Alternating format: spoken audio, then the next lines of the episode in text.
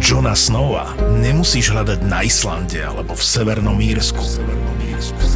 Zrekonštruovaný hrad Sklabiňa z roku 1309, krásna zvonica v Kežmarku z roku 1591 alebo kostol Svetej Žofie v Zborove z roku 1630 ťa okúzlia. Máme pre teba 36 typov na jarné romantické víkendové výlety. 36 nominácií na cenu Fénix a 36 podcastov by ZAPO ti prináša nadácia SPP. Hlasovať za ceny Fénix môžeš do 5. apríla a link s fotkami nájdeš v popise epizódy. Keď sme sa prechádzali v noci po Ašgabade, tak my sme vlastne nevedeli, kam ideme. A my sme zrazu pred sebou proste uvideli obrovské biele koleso ruské. Mm, Tak tam toho bolo o mnoho viac, čo si v diálke videla, k čomu si sa chcela priblížiť, ale to koleso bolo také iné ako tie ostatné veci. Hlavne asi preto, že no, bolo to koleso ako klasické, ako je London Eye, alebo No ale nevidel si, že mestách. vnútri je ruské koleso, pretože ty si videl len biely mramor v tvare obrovského ty kolesa. si, ty si akože vnímala to, že to je kruhové, nejaká stavba v pozadí, ale keď si sa priblížila, tak nevidela si takú subtilnú konštrukciu, ako býva väčšinou, s tými kabinkami, ktoré sa tam točila, ty si videla iba takú brutálnu, hrubú, mramorovú bielu obruč, ktorá skrývala vlastne všetko to vnútro. Ale vieš, ja nechápem, lebo podľa mňa aj London, aj, aj hociaké iné takéto koleso sa volá aj, že vyhliadkové, že tam ide o tú vyhliadku. Tak prečo ju obostávali proste mramorom? No, Lebo si ho majú veľa? by si mala ten výhľad na ten mramor. Lebo ty si musíš uvedomiť, aký je ten mramor vzácný a čo pre teba robí ten tvoj diktátor. Ale zase musíš uznať, že nás to prilákalo, však sme si kúpili vstup a išli sme sa No previesť. že to musíš. V útrobách celej tejto stavby sa skrýva niečo ako turkmenský Disneyland, proste zábavné centrum. No, taká herňa by som povedal, len malá. Hej, hej, hej, akože skôr Nebolo to moc veľké, ale bolo to super. Zabavili sme sa. Bol, ale hlavne podľa mňa to bolo také nečakané, že... No tak že to- úplne. t- Turkmensko bolo také strašne také uniformné, také akože...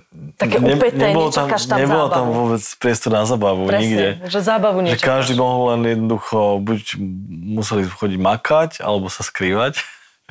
Hlavne nemohol mať svoj názor a nemohol sa baviť a zabávať. Ja viem, že sme si tam vyskúšali pár tých nejakých automatov, ako motorky alebo na formule a podobne, ale zaujala ma hra, ktorá vyzerala ako polka nejakej miestnosti, v ktorej boli normálne veci, akože zmenšené, ale kuchynská linka, hodiny kukučkové, potom tam bola nejaká skrinka a posteľ s kvázi človekom. Išlo o to, že ty si tam mal nejaké dve alebo tri vzduchovky a mal si vlastne strieľať do terčíkov, mm-hmm ktoré boli po tej miestnosti roz... Na tých predmetov jednotlivých boli hej, rozmiestnené tie A že proste, keď si trafil terčík na kukučkových hodinách, tak vyletela kukučka a zakúkala. Keď si trafil niečo na skrinke, otvorila sa skrinka a proste a takto si išiel postupne, triafal si a bolo aj také zaujímavé, že čo sa stane, keď trafím toto. A keď si trafil, myslím, do ruky tomu pacientovi, tak on sa posadil. No a potom, keď si mu trafil do nohy, tak mu spod postele vybehol penis a ten penis ťa ostrikal. Ja, to, ja si pamätám, že to, Prečo je toto v detskom zábavnom parku? že to som fakt nečakal. A, Ako, kto hlavne- toto čaká? A hlavne som nečakal, že to bude také, že 4D, vieš, že, že to tu bude mokrý. No pľuvlo to, áno. Ako hlavne nerozmýšľaš, že čo to vlastne je, že či to je voda.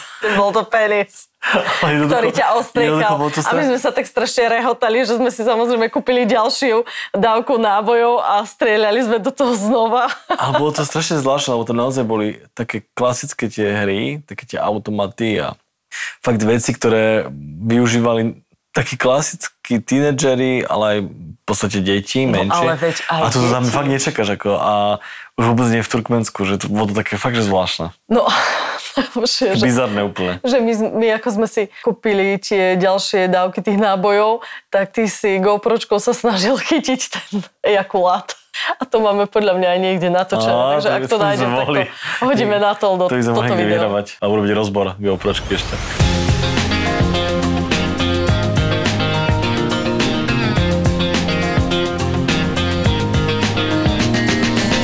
Ja som sa strašne tešila na tému Turkmensko. Keď sme sa rozhodli v roku 2014, že si spravíme e, vlastne výlet cez Strednú Áziu, tak tam tie štáty len tak pribúdali. Ja som slovo Turkmenistan ja neviem, podľa mňa ani nejak neregistrovala, že existuje taký štát. Mm, to skôr tak, že to je úplne nejaká bananová republika niekde, nejaká divná, bizarná úplne. No ja som to podľa mňa vôbec nepočula dovtedy, vieš. Alebo ak áno, tak si to proste vôbec neregistroval, alebo si nevedel, kde to je. Potom som si o tom začala čítať. A to išlo, že jedna bomba za druhou. Po rozpade Sovietskeho zväzu si jeden typek zmyslel, že on to tam ovládne a vyhlasil sa za otca všetkých Turkmenov, Turkmenbašiho a vy ma uctievajte. Za doživotného vládcu, nie? Za... Áno, doživotný vládca, Vyhlasil, otec no. všetkých Turkmenov. On mal tak brutálne zmaknutý marketing, to je neuveriteľné, tí ľudia ho proste milujú ešte aj teraz to sú úžasné veci. Ja viem, že každý cestovateľ napíše vždycky len takéto, tie highlighty. Ja nie som práve študent histórie, aby som si zisťovala nejaké dejiny. Ktorý diktátor kedy premenoval dni v týždni, dal im mena podľa seba a svojej rodiny. Alebo mesiace v roku. To je tak neuveriteľné, že si povieš, že tak tam musím ísť, že čo to je vlastne. Ale týchto informácií takých všeobecných, kuriozít je podľa mňa bolo celkom akože dosť asi na internete. Ale ja keď som vyhľadával tie informácie o tej ceste práve na tých diskusných fórach, vtedy už vlastne aj na Facebooku, tie informácie od Turkmensku moc neboli, akože od cestovateľov. Vtedy bol problém sa dostať. Tak ako... tam bol vždycky problém a... sa dostať, nie že už vtedy, práve že ešte vtedy. Väčšina tých ľudí, čo tam cestovalo, tak to boli nejaké také zájazdy, fakultatívne s nejakým sprievodcom a mali veľmi akože striktný harmonogram. Takíto cestovatelia, že autonomadi, na vlastnom aute to bolo úplne minimum. A bolo... Oni stále majú problém, no momentálne sú zavretí ešte stále kvôli korone, že oni nepúšťajú nikoho. Vlastne tam korona neexistuje, tam nemáš koronu a keď náhodou máš koronu, tak buď to nikomu nepovedz, alebo, alebo to není korona vlastne. nie je to korona. Ale keď sme tam išli my, žiadali sme víza, tak my sme mali proste vypísať nejakých neuveriteľných asi 15 až tvoriek, kde som písala esej. To si pamätám, to, to bolo úžasné. Oni sa pýtali na tak strašne veľa detajlov, ale potom ti pošlú proste mapu, ktorá vyzerá ako detská mapa s ťavičkami, lebo tam naozaj reálne boli nakreslené ťavičky, pérom označené hraničné prechody, zvýraznené s výrazňovačkou v krúžku, a bolo to očíslované a ty si mal napísať, že vojdem jednotkou a výjdem šestkou. A oni, keď prídeš na hranicu, oni si to pozrú, tú tvoju mapku a spoja ti to jednou čiarou a že a môžeš ísť po nej mm. a mhm. nesmieš vystúpiť proste vedľa. Lebo to, to sme vlastne ešte, ešte taký naivní sme si mysleli, že a, ako pôjdeme na tie tranzitné víza, ako si pozrieme celú tú krajinu, pôjdeme na, na tú Derveze, na ten kráter, pôjdeme tam, pôjdeme tam, odbočíme z trasy. No tak ale však Derveze, teda... nie každý vie, čo je Derveze. No jasné, ale tak teraz hovorím akože kvôli tej trase tranzitnej, že nakoniec to naozaj bolo tak, že my sme museli stať, ja neviem, každých 100 km na tých checkpointoch a, a nemohli sme sa z tej trasy nejako odkloniť. No vôbec nie, lebo Turkmensko ono je rozdelené na nejakých, myslím, 5 takých nejakých oblastí, Regionov. ako my máme kraje. Hm. Hranice sú vyslovene strážené vojakmi. Skontrolovali vždycky mapku, že OK, ste v trase, ale inde vás nepustíme. No ale keď si spomenul Derveze, tak ako mne to bolo celkom ľúto, že sme tam nakoniec nemohli ísť. Ono je to vlastne plynový kráter, ktorý stále horí. Tak celé Turkmensko sedí na, na plyne a má z toho neuveriteľné peniaze. Tuto tiež robili v nejakom 71. alebo tak nejak výskumný vrd, že či je to ložisko dostatočne veľké. Celá tá stanica sa im zrútila a vznikol tam obrovský kráter. No a zistili, že im z toho uniká plyn. A tak si súdruhovia povedali, že no, jedovatý plyn vo vzduši, nič moc, tak hoďme tam zápalku, však to vyhorí, no a 50 rokov to horí a teraz e, vraj sa snažia to nejak vymyslieť, ako by to uhasili, lebo prichádzajú o peniaze. Mm. Horia im tam peniaze. Ale je to úžasná turistická atrakcia, lebo nie je strašne to, že sme tam nedostali nakoniec a dúfam, že sa tam raz dostaneme. Ale tie fotky, hlavne tie nočné fotky z toho, to je ako keby taká brána fakt do pekla. Že úplne no ono sa to vlastne aj volá. Asi, brána asi do pekla. Hej, asi hej, no.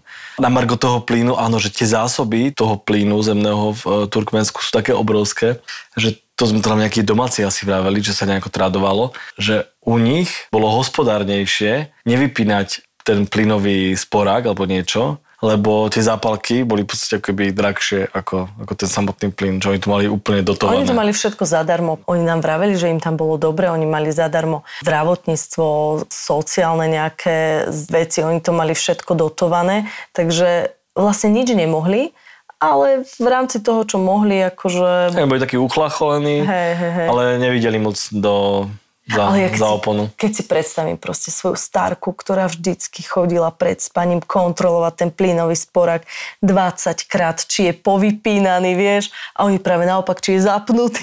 A tak keď hovorí, tak je to asi pohode, no.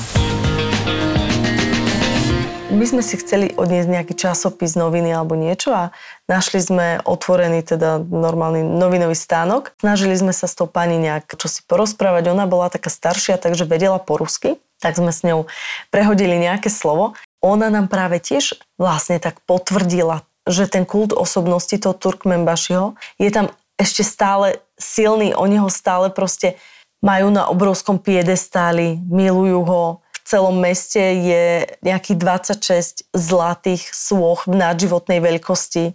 Ja keď idem okolo zlatej sochy, ja nepredpokladám, že je zo zlata. Ja si myslím, že je pozlatená. Ale teda nejdeš to škriabať v tom Turkmensku práve, že či to je pravda alebo nie. Ale ona nám vravela, že určite sa musíte ísť pozrieť tam a tam, lebo tam je socha nášho Turkmenbašiho s vejúcim zlatým plášťom a okolo nej sa otáča slnko, pretože slnko sa otáča okolo Turkmenbašiho. A to je proste socha, ktorá sa počas dňa otáča okolo svojej osy, ale on to tak, ja neviem. Proste je to tam tak, že tí ľudia, už teraz ja verím, že nie, ale naozaj v minulosti vraj verili, že slnko sa otáča okolo Turkmenbašiho. Tá zem je plocha a slnko sa otača okolo neho. A to je, to je neuveriteľné proste, vieš že ja teraz ti začnem tvrdiť niečo takéto a zmanipulujem a všetci ma uctievajú. Fakt neuveriteľné.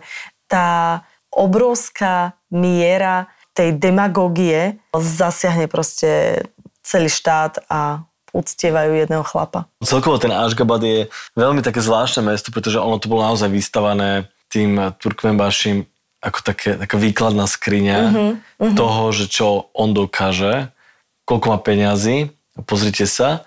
A tí ľudia jednoducho teda nemali na to, aby tam bývali. Tie obrovské mramorové paneláky alebo bytovky boli úplne prázdne, že tam sa nesvietilo. E, Okna boli zavreté, nebol tam žiaden ruch, boli tam 5-prudové bulváre obrovské pre auta, ale sme tam boli fakt jedno z mála aut, ktoré tam jazdilo počas dňa, počas špičky úplnej. A v tých parkoch to tam bolo úplne prázdne, to bolo... Ale keď išiel prezident na obed, tak prišli policajti a povedali mm. nám, že ani vy ako jedno auto tu nemôžete byť, lebo prezident ide na obed, musíte ísť preč. Alebo to súviselo hlavne s tým, že my sme mali strašne špinavé auto. My sme tam boli podľa jednoznačne akože najšpinavšie auto v tej dobe momentálne. Alebo že keď prejdeš tur, polkom Turkmenistanu a dostaneš sa do Ashgabaru cez to, cez to bláto, tak si úplne špinavý. A tam neboli nejaké umývarky alebo niečo. Ja si pamätám, že to nám niekto vravel, že ešte pár rokov dozadu, ak sme tam boli, že jednoducho mali aj zákaz vstupu špinavé auta. To by sme Aby- mali veľký problém. Ale som tam sám cítil akože tak divne, že jednoducho... Cítil si sa špinavo. No ale presne, že ideš, máš špinavé topánky a ideš a máš chodiť po tom bielom mramorovom chodníku, no je ti to blbé proste po ňom chodiť a špiniť ho. No a najlepšie bolo, keď zapršalo a potom prišli tetky zametačky a začali zametať cestu, nech není špinavá a potom prišlo to auto. To, ten vysavač. a ktoré odsávalo tie kalože, nech je tá cesta proste čistá a Tak dokonalá. to bolo akože, to keď som videl, tak to iba otvorená huba, že to nemyslím vážne, že oni idú tú kaluž vysávať tým hovnocom. Ty nechápeš, že prečo to robia? tak aby nemali kaluž na ceste. Ale to nebola vôbec obrovská kaluž, to nebolo, že... Že eh, potopa. Že potopa. Ne. To bolo proste také akurát na hranie detí s gumačikmi, vieš?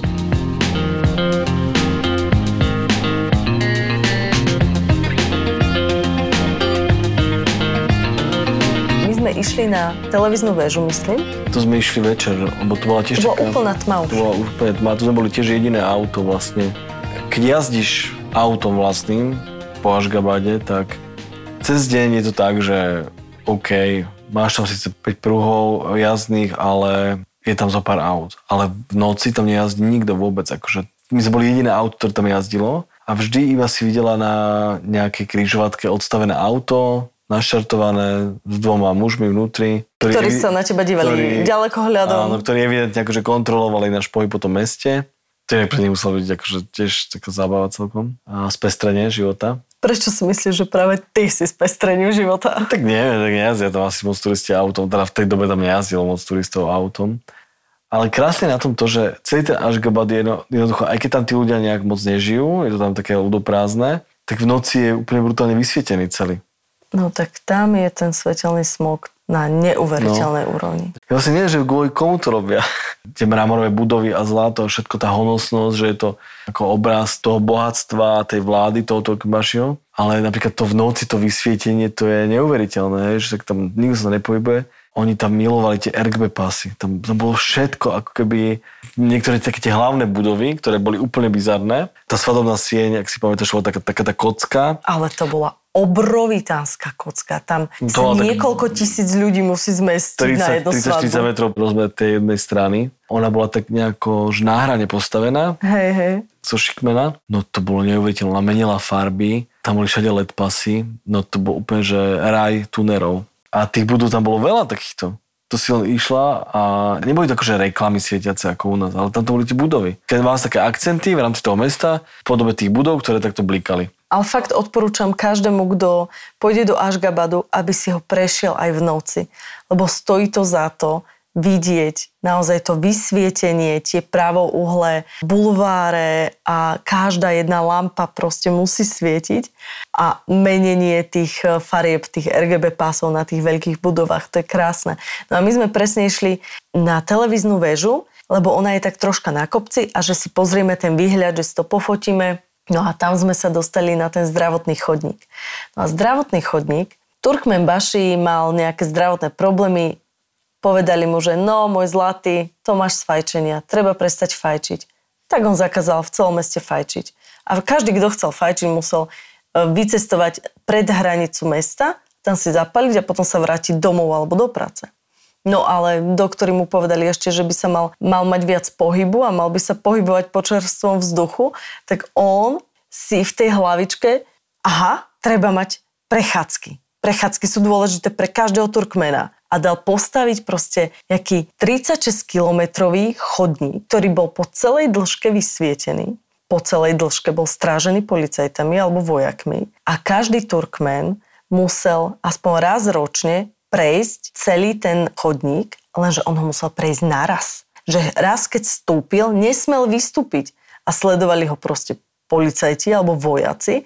Turkmenbaši z helikoptery, lebo asi mal pocit, že pokiaľ sa celý národ hýbe pravidelne, tak jemu to pomôže a stačí mu, keď bude A tak je to správny prístup. To, je, to by mali aj u nás zaviesť. Tak, kto ťa bude sledovať, keď budeš chodiť na prechádzku? No, ty. No ale teraz to už tak, tak nefunguje. Už bolo vidno, že niektoré lampy boli dokonca aj rozbité. Pozor, pozor. Neuveriteľné, že on si toto vymyslel. A my ako možno jediní v tom čase v roku 2014, ktorí mali tranzitné víza, ktoré sú na 4 dní, sme vlastne v Turkmensku boli až 7 dní. A teraz prezradíme tajný recept, že ako na... Ale doma to neskúšajte. A v Turkmensku vôbec nie. V Turkmensku vôbec nie. Ja mám taký troška pocit, že je to celé tvoja chyba. No, nemám taký pocit, ale Lebo pamätáš si, to bol ten posledný deň, keď sme mali opustiť Turkmensko a ty si za každú cenu chcel ešte natankovať. A hľadali sme mm. strašne dlho tankovanie. To je pravda, že my sme, hej, my sme hľadali ten propan butan tam niekde. A motali sme sa kolo toho a potom sme si o štvrtej po obede už povedali, že kašľať na to, mm-hmm. že poďme už proste na tú hranicu. Ale hej, lebo my sme, si pamätám, že my sme boli v tomto akože dosť takí zodpovední, že sme si vraveli z nejakých predošlých skúseností. No, najskôr sme boli extrémne nezodpovední, ale už nás tie hranice naučili, že oni sa Hej, ale my, my sme práve boli zodpovední v tom, že my sme boli zvyknutí, že tie, niektoré tie hranice zatvárali tak o 8, o 9, uh-huh. večer, že neriskujme, poďme radšej skôr. A o tej štvrtej už to bolo také, že no už poďme, lebo ako to je ešte ďaleko, to bolo ešte nejakých 30 km sa mi zdá. A trebalo tam ísť po nejakej hroznej ceste. Tak sme vyrazili. My tam podľa tak niekedy My sme neprišli ani na hranicu, no. pretože kus za mestom, čo nebolo zase až tak ďaleko, bola závora, kde nám Ujo povedal, že a vy kam? A my, že na hranicu. A on, že ale hranica sa zatvára. A my, že kedy? A on, že no za hodinu, že to stíhame. to už nestíhate. Dovidenia, môžete prísť zajtra. A ja sa divím, že pre pána sú len 4 hodiny. A že no oni už za hodinu zatvárajú, a však to není na hodinu cesty. No to vás už nestihnú vybaviť. A my sme to vtedy, ja si pamätám, že my sme to tak najskôr to brali, že v pohode, však v Strednej Ázii nejak to vyriešiš. A potom si pamätám, že nám, že nám tak zrazu začalo rednúť, že úplne, ale počkaj, však veď my máme, my máme víza iba dodnes a zajtra to môže byť veľký problém. A viem, že sme mu to potom hovorili, tomu typkovi tam v, tom, v tej budke a on nám povedal, že v pohode, tu sa vyspíte pred budkou a ráno to poriešime. Viem o vás. Hej, lenže ten hajzel išiel domov a ďalšie smene samozrejme nič nepovedal. A vedel, vedel o nás doma? Ale vedel o nás doma a ďalšia smena proste... Nás nevedela už.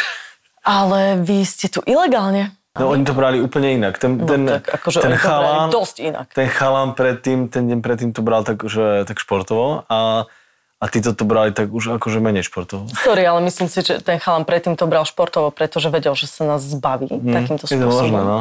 A oni už problém, že musíme ísť okamžite na migračné, čo to bol nejaký migračný úrad alebo niečo podobné. Akýkoľvek policajt, keď nás proste legitimuje, tak zistí, že my sme ilegálne a že nás proste zavre, lebo však sme, že nemáme že, tam čo robiť. Ja si myslím, že pre nich to bolo také, že sa to tam asi nestáva dosť, dosť často s turistami a že pre nich to bolo také, že, že čo s nimi? Hej, No a to, najväčší problém, to, to že brať? bol víkend. A vlastne my sme nemali šancu sa dostať na ten úrad, lebo tam nikto nebol. Tak ja si pamätám, že ten colník, on potom volal stále vyššiemu a vyššiemu, že čo sa má diať, čo majú robiť. A nakoniec nám pridelili nejakého typka, on myslím vedel aj po anglicky, ten taký a on nám ho ešte opísal, že príde pre vás taký tolstý. Hm, áno, áno. Že máme sa ísť ubytovať do hotela a počkať na tom hoteli. A Mhm. pondelok prísť. A že jednoducho nemáme sa pohybovať a tak, že máme, jednoducho máme čakať nejakú. A vtedy nás vlastne poslali do toho hotela a my sme tam išli do toho hotela vtedy sami Aha. sa ubytovať a áno. ona teta nás nechcela ubytovať. No a teta vydesená, lebo však ona potrebuje dávať papiere na ministerstvo, že tam má týchto nejakých turistov a ona teraz vidí, že my máme už prepadnuté víza a my tam nemáme čo robiť, takže ona v strese totálnom. Ja si pamätám, že my sme teda telefonovali na ten kontakt, čo nám dali. My sme sa vlastne tej tete na tej recepcii snažili najskôr vysvetliť, že tú situáciu, že aká nastala, že nás tu oni poslali a že tu máme sa ubytovať. A k vy- telefónu sme jej dali toho nie- týpka. Áno, ale nie, my my sme to najskôr vysvetľovali a ona nechcela. A potom prišiel pán Tolsty a on, on bol taký pohode celkom, ale išiel k nej, celkom ju tam sfúkol. Ako, on vyzeral ako úradník. Vôbec nie. Respektíve vyzeral ako úradník, ktoré, mafián, vyzeral ako úradník, ktorého cez víkend vytiahli nie, od niekiaľ, bol mal také šušťačky. bol taký, taký, taký, tak dobre bol vlčený. Ale bol dôležitý. Hej, hej, sfúkol ju a potom sme zistili cenu toho hotela a sme mu povedali, že my tam odmietame ísť. a potom nám, myslím, dovolil vtedy spať za, to, za tým mestom, nie? My sme boli také vystresovaní, čo to znamená, to, to deportácia. Uzavrime to. Niekde sme spali. V pondelok sme prišli na úrad. Samozrejme, už sme boli dva dní nelegálne v diktatorskej krajine. No a oni nás zavreli do miestnosti bez okien. Bol tam iba obrovský obraz, na ktorom bola tam mapa s tými ťavičkami, na ktorú sme sa proste dívali. Bol tam stôl, oproti jedna stolička a dve naše stoličky. A oni nás tam posadili. Mhm, to bola taká vypočúvačka nejaká. To bolo akože fakt dosť nepríjemné. A prišiel nejaký typek a čo s nám rozprával. A to si... No a bola to lámaná ruština. A my, že ako, no akože čo si ti rozumieme, ale nie sme si istí. A on potom no, nám ne- dal podpísať turkmenské papiere, ktorých bolo asi 6.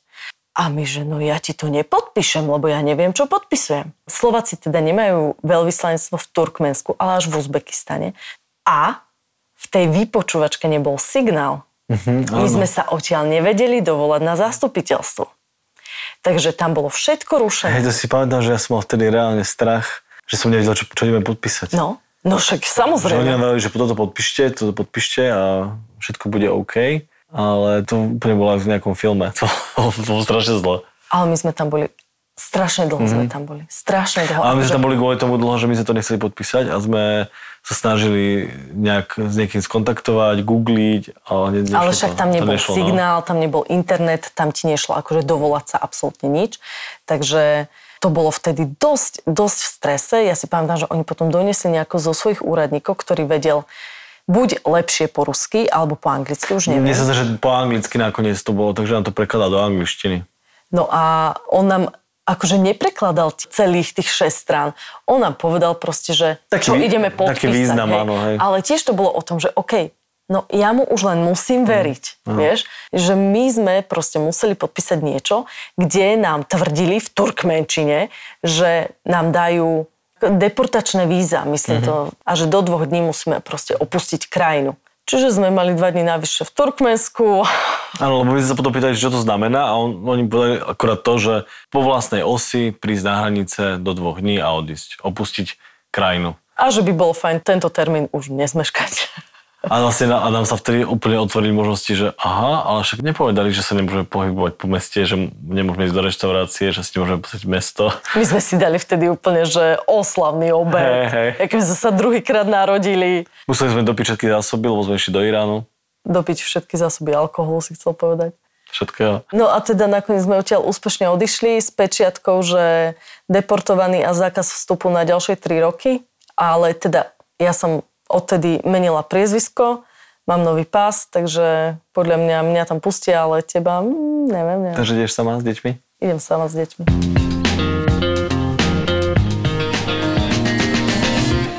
Ako tí ľudia vlastne žijú kvázi spokojne v tom svojom živote a nevidia za ten plot, tak to súvisí dosť aj s tým, že oni napríklad tie sociálne siete alebo celkový prístup na internet majú naozaj veľmi oklieštený a cenzurovaný. My sme to riešili v každej tej krajine v Strednej Ázii, že sme si zaháňali SIM kartu miestnu a potom sme sa nejakým spôsobom dostali na ten, na ten miestny internet a fungovali sme, aby sme mali to spojenie s domovom. Tam v tom Turkmensku si pamätám, že najskôr nám povedali, že zohnať SIM kartu akože pre turistu, že to je nemysliteľné.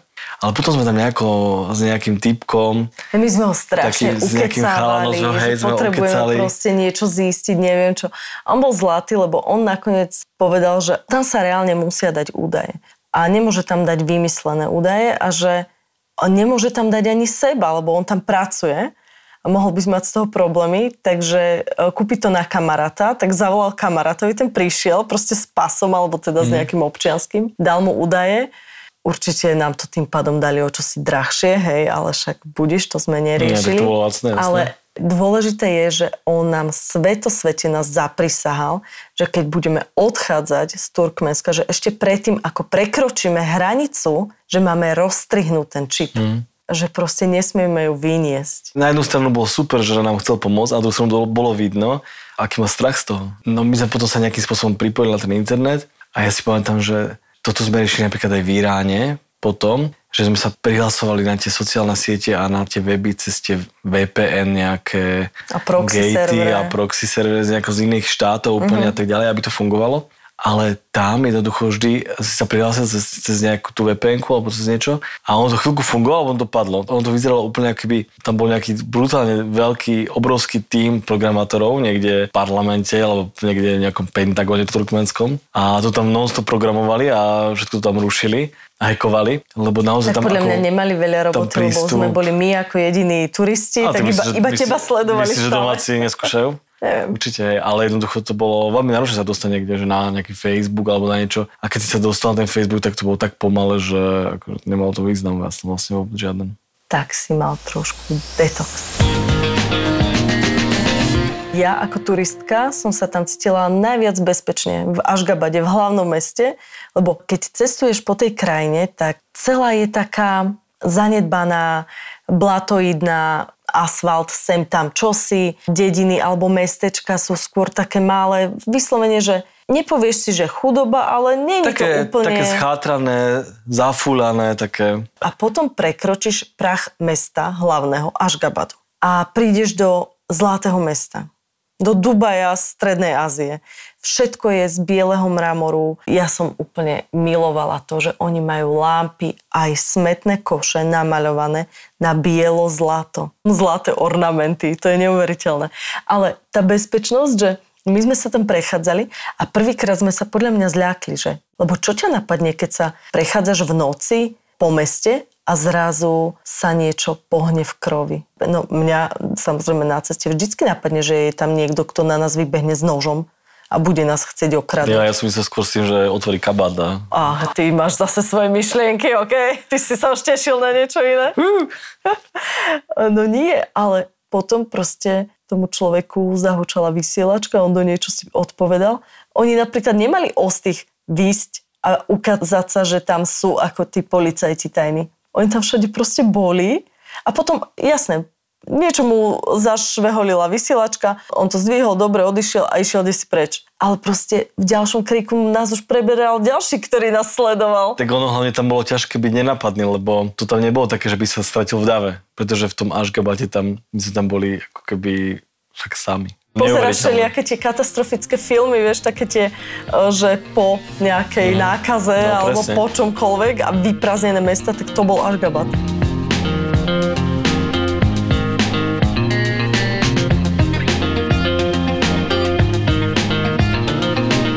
Samotné hotely sú kapitola sama o sebe. Lebo my sme si mysleli, že aj keď máme turistické víza, tak musíme byť každú noc ubytovaní niekde v hoteli a mať k tomu pečiatku.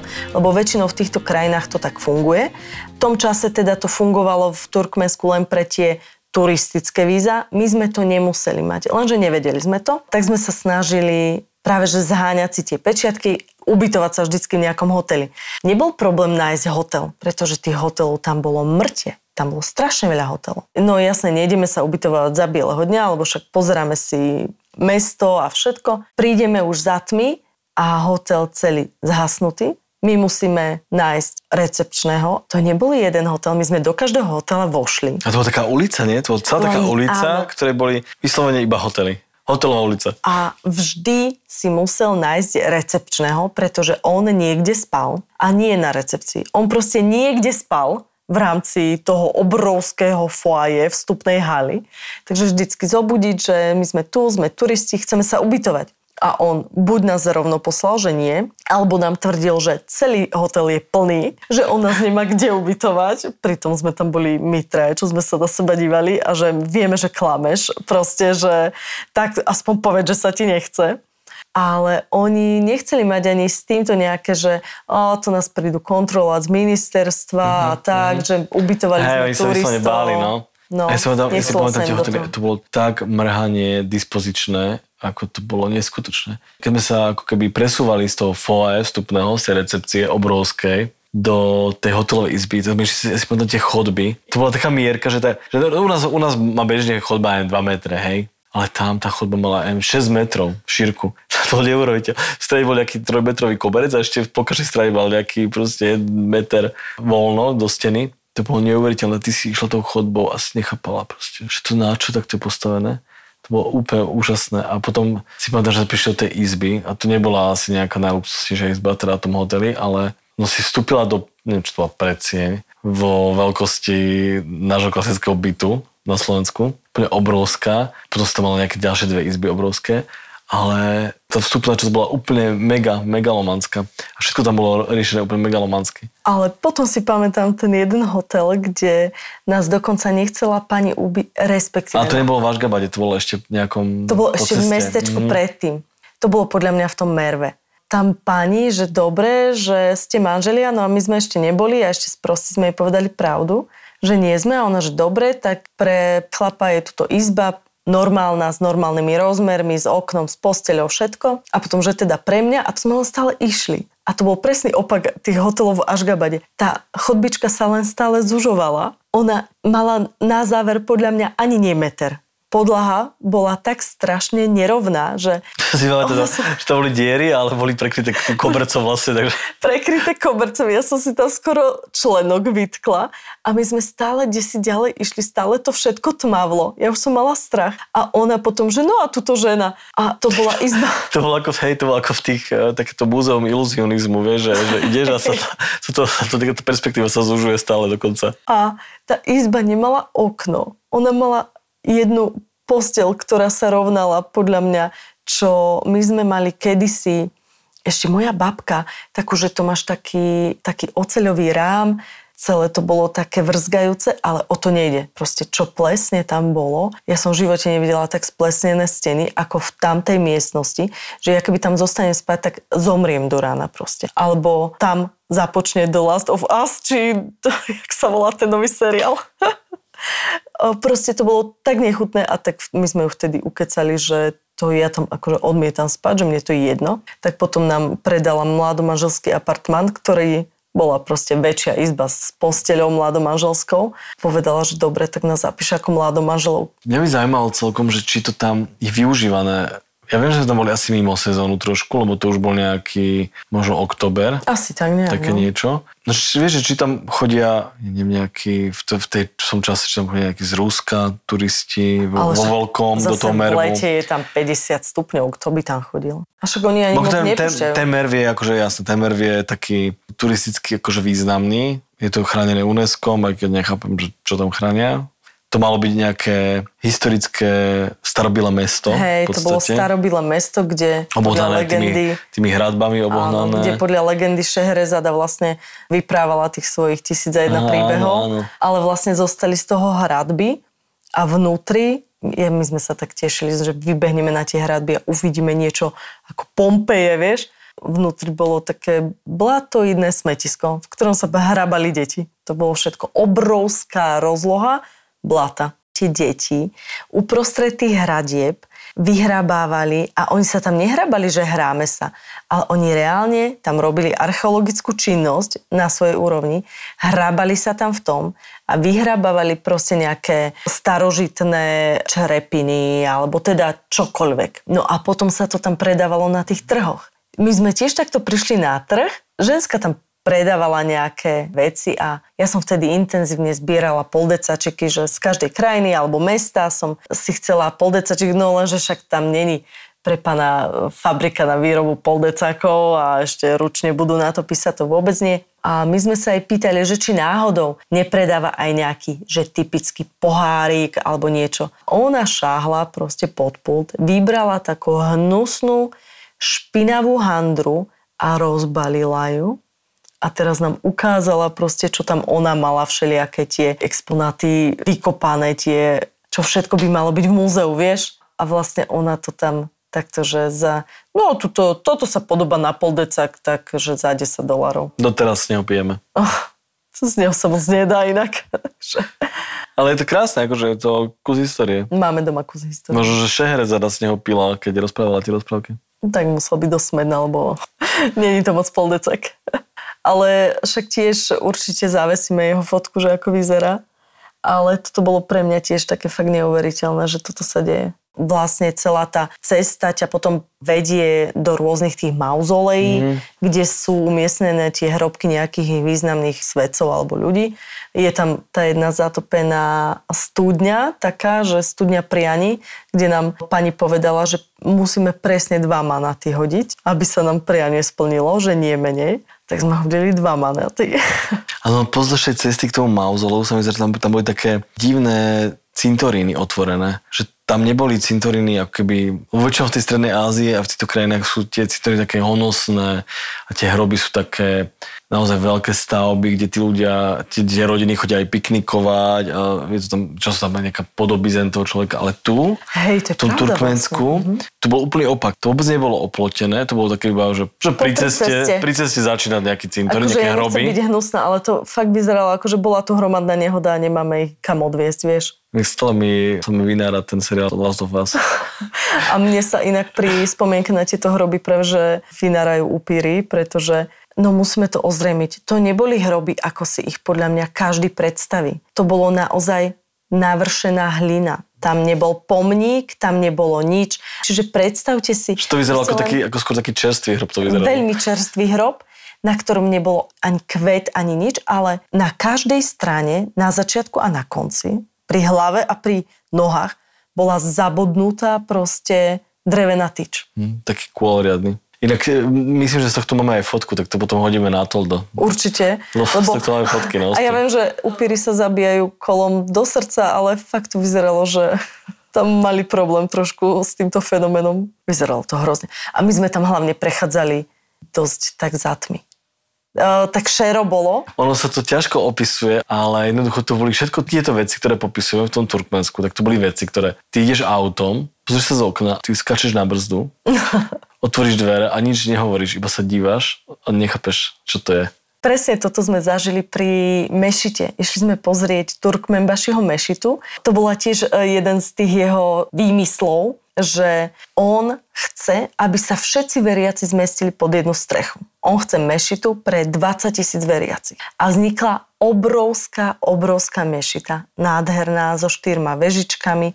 Myslím, že hneď vedľa nej je to jeho mauzoleum, kde je jeho hrobka že a čo teraz, akože keď sa veriacim bude chcieť ísť na záchod, tak vraj v tej mešite sú mramorové toalety pre 10 tisíc veriacich, aby, aby mohli ísť. To verím, ako, lebo ono, keď tam vodíš dovnútra cez obrovské dvere, tak ten priestor je naozaj taký monumentálny. Tá kupola, ktorá je akoby centrum uh-huh. tej mešity, tá je obrovská. To je jednoducho tie mierky sú tam úplne nie, porovnať. Presne a tie výzdoby zase, hej, to zlato a ten mramor, úžasné, akože ono to všetko zapadá do seba, tá architektúra v tom meste a ono konec koncov, akože to je strašne pekné, ono to také, také minim, taký minimalizmus, vieš, ono to je v podstate také, keby teraz je moderné celkom. Minimalizmus.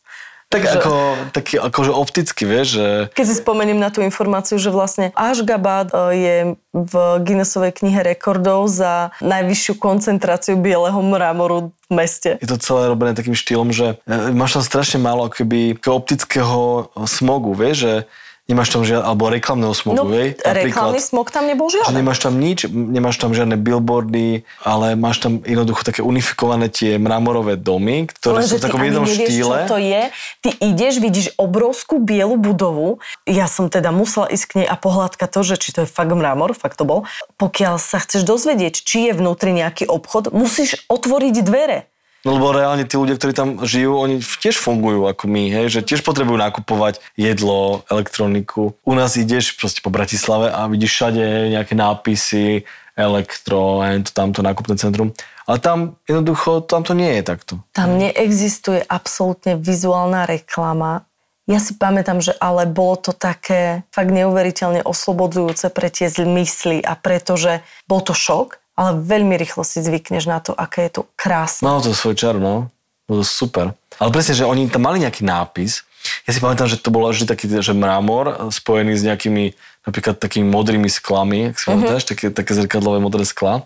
A vždy mal nejaký nápis hore to nad tým vchodom, lenže tá turkmenština to je ja neviem, čo to je. Akože to je jazyk, ktorý je možno po, podobný trošku tej maďarčine. Asi, hej, podľa mňa to vychádza z Ale je to také, že nevieš prúdu. to ako, hej, je to, to také ťažké na počúvanie, aj na rozprávanie. Asi tam je napísané, hej, že elektro možno. Ty musíš reálne, lebo cez tie modré okna, zrkadlo, ty nič nevidíš dovnútra, alebo zlaté, aj, alebo zlaté okna. Ty nevidíš nič proste dovnútra. Ty musíš otvoriť dvere a vtedy zistíš, čo tam je. Nechybali LED, obrovské telky, na nejakých významných miestach, v parkoch a pri fontánach, kde teda sa premietali nejaké filmy o prezidentovi v dokonalých pózach s deťmi napríklad. Hej, že človek si predstaví nejaké také tie brutálne LED panely ako u nás, že s reklamou, lenže nie, tam je to také vyslovene, že motivačné. Prezident zasadený v nejakej póze, aby sa motivoval na nejakú činnosť.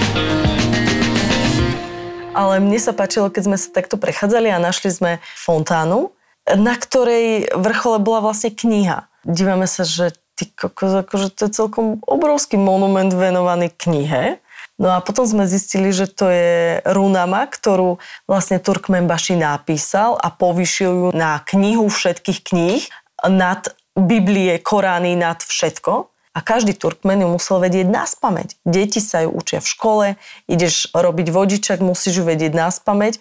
Nemusíš až tak vedieť šoferovať, ale musíš vedieť citovať runamu. My sme to tam teda nezažili, neboli sme tam v správnom čase, ale celá táto obrovská kniha sa dokonca v istom čase vraj otvára a z reproduktorov počuješ úrivky najdôležitejšie práve z tejto runami, tak tiež taká krásna vec. Prvé múzeum, čo sme boli, si pamätám, že bolo Múzeum kobercov, ak si spomínaš. Aha, vážne, áno. Áno, hej, to v tvare je... koberca. Áno, v tvare Zrolovaného, hej, super. A to je tiež ako, to je dosť bizarné inak, že vlastne je také prvoplánové, že idem robiť múzeum koberca, tak ten architekt proste nakreslí si koberec a nejak ho potom zamocní do tej stavby. V tom priehrši tých mramorových stavieb, ktoré sú unifikované mm-hmm. rovnaké, zrazu hneď vie, že a toto bude asi niečo s kobercami. Ale potom si pamätám, že to druhé múzeum, tak to bola akože väčšia šupa, to bolo to múzeum pšenice a zase bola tá stavba v tvare tých pšeničných klasov na streche zlatých, samozrejme. Ona bola kruhová a okolo ne po obvode boli klasy mm-hmm. a v strede na streche bol obrovský niekoľko metrový zlatý klas. Ano. Ale tiež pred tým múzeum bola socha Turkmenbašiho, ako ide cez tie klasy a oni sa pred ním vlastne roztvárajú. Ale zase ako vodíš donútra do, do toho múzea, kúpiš si lístok a zistíš vlastne, že tam o tej pšenici sa ešte tak veľa není. Že Zase tam nejaké tie fotografie Turkmenbašiho ako, ja neviem, niekde vo Photoshope vsadený do pšeničného pola s nejakými deťmi, ako tam zbiera úrodu. Akože Photoshop level asi niečo ako ty, keď to Aha, alo, v PowerPointe. Pozor, pozor. montáže. tie Photoshopy toho Turkmenbašiho v tom, ako tam bol jednoducho niekde do traktora vložený Inak to máme tiež nejaké fotky, to tiež potom vložíme asi na to, do, to sme fotili v tom múzeu, tak na tajňaša. Lebo to nemôže sa, akože nemôže sa robiť srandu z neho. No jasné. To je jasné, ale, ale nedá ti to, ako sa pozeráš. Lebo vieš, že oni robili ten Photoshop hrozný tým zámerom, že to je dobré, že to je akože dajú, dajú poctu, že to bude super.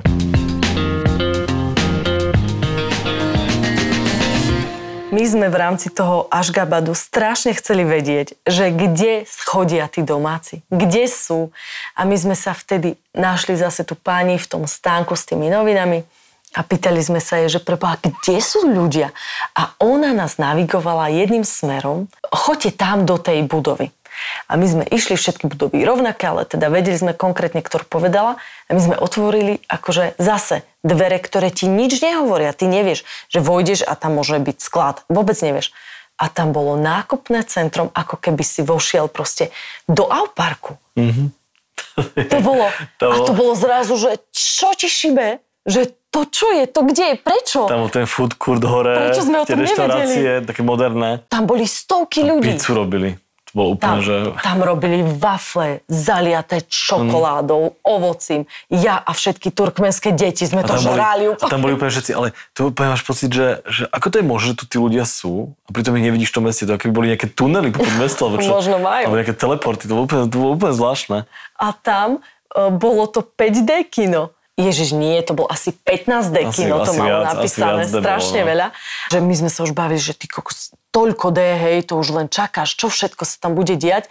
A reálne im ani 2D podľa mňa nefungovalo, lebo ani obraz nebol dobrý, či s okuliarmi, či bez. To viac D bolo to, že si sedel a ti to do nôh niečo trieskalo. Áno, však práve, že, že tam bolo potom, že ideš cez nejaký les a zrazu ťa zo spodu po achilovkách šľahal taký drôt, čo sa tam točil. To tie deti v kine zvreskli, lebo tak akože to dosť bolelo, že nič im nefungovalo. To ale potom deti, ťa... tam, tam si boli iba ty, ty si zvreskla. Nie, však som tam čakala s tými tietušami, ja si ich pamätám, aj sme sa tam bavili.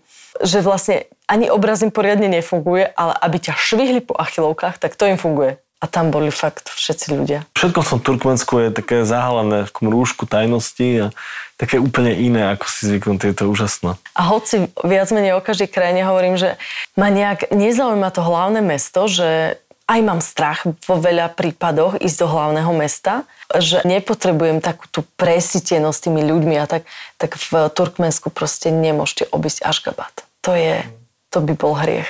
Tam akože Turkmensko OK, má Darvazu, má Merv, má neviem čo, ale ten Ašgabat proste človek musí vidieť.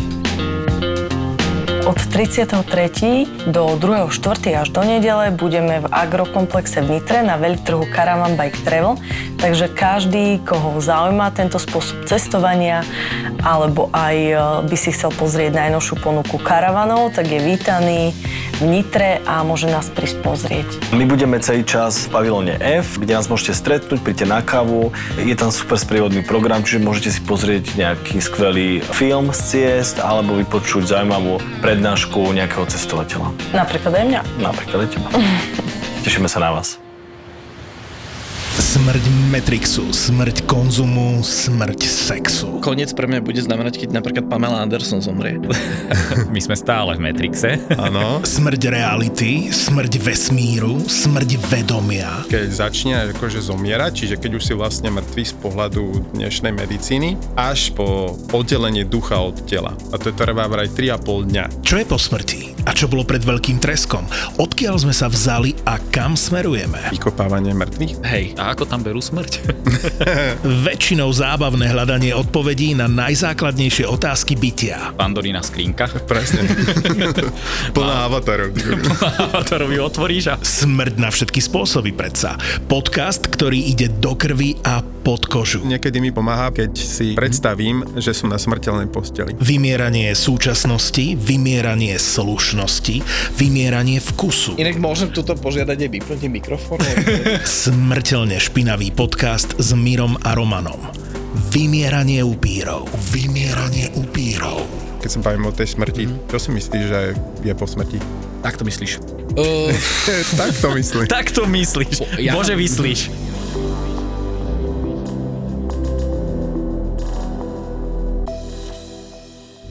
ZAPO. Zábrná v podcastov.